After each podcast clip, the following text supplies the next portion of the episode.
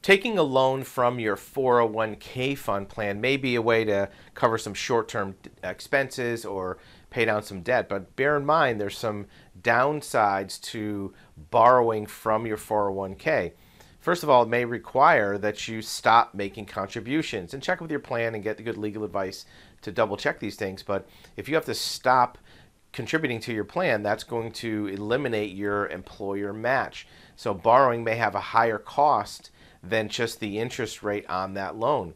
Number two, there may be some clauses in that loan that if you're separated from your company, uh, you may have to pay back the loan immediately or have the fund sell some of your securities, and that could trigger additional taxes, penalties, well in excess of any interest rate you pay on the loan.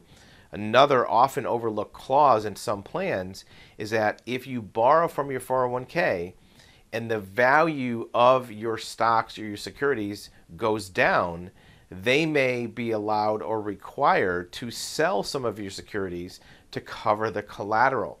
Uh, if the balance of your securities is below the loan amount or below a certain ratio, they may have to sell some of your securities. And by doing that, they may lock you into a loss on those securities. It may also trigger, again, taxes and penalties. So borrowing from your 401k could be a way to eliminate some debt or to cover some expenses, but beware of the less than obvious cost, expenses, or risks in doing so.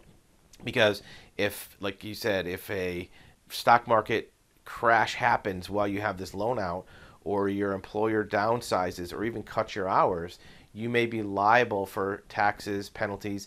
More important, you're going to lose out on the appreciation of the market by not having the contribution. So, as a last resort, a 401k fund loan may be appropriate, but double check and look at all the risks and look at the clauses in your particular plan because every plan is a little bit different to see how that might affect your financial future.